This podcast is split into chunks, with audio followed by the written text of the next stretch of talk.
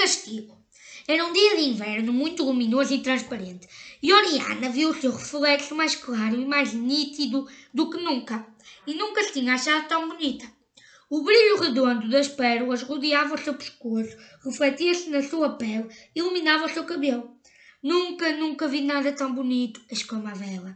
Parece a rainha do mar, a princesa da lua, a deusa das pérolas, disse o peixe. Nunca mais vou embora da margem do rio, disse Oriana. Quero passar o resto da minha vida a olhar para mim. Mas de repente Oriana calou-se. Porque ouviu no ar um silêncio. E nesse silêncio levantou-se uma voz, uma voz alta, direita e severa, que chamou Oriana. Oriana estremeceu e voltou-se. Ao seu lado, em pé no ar, estava a rainha das fadas e a voz alta, direita,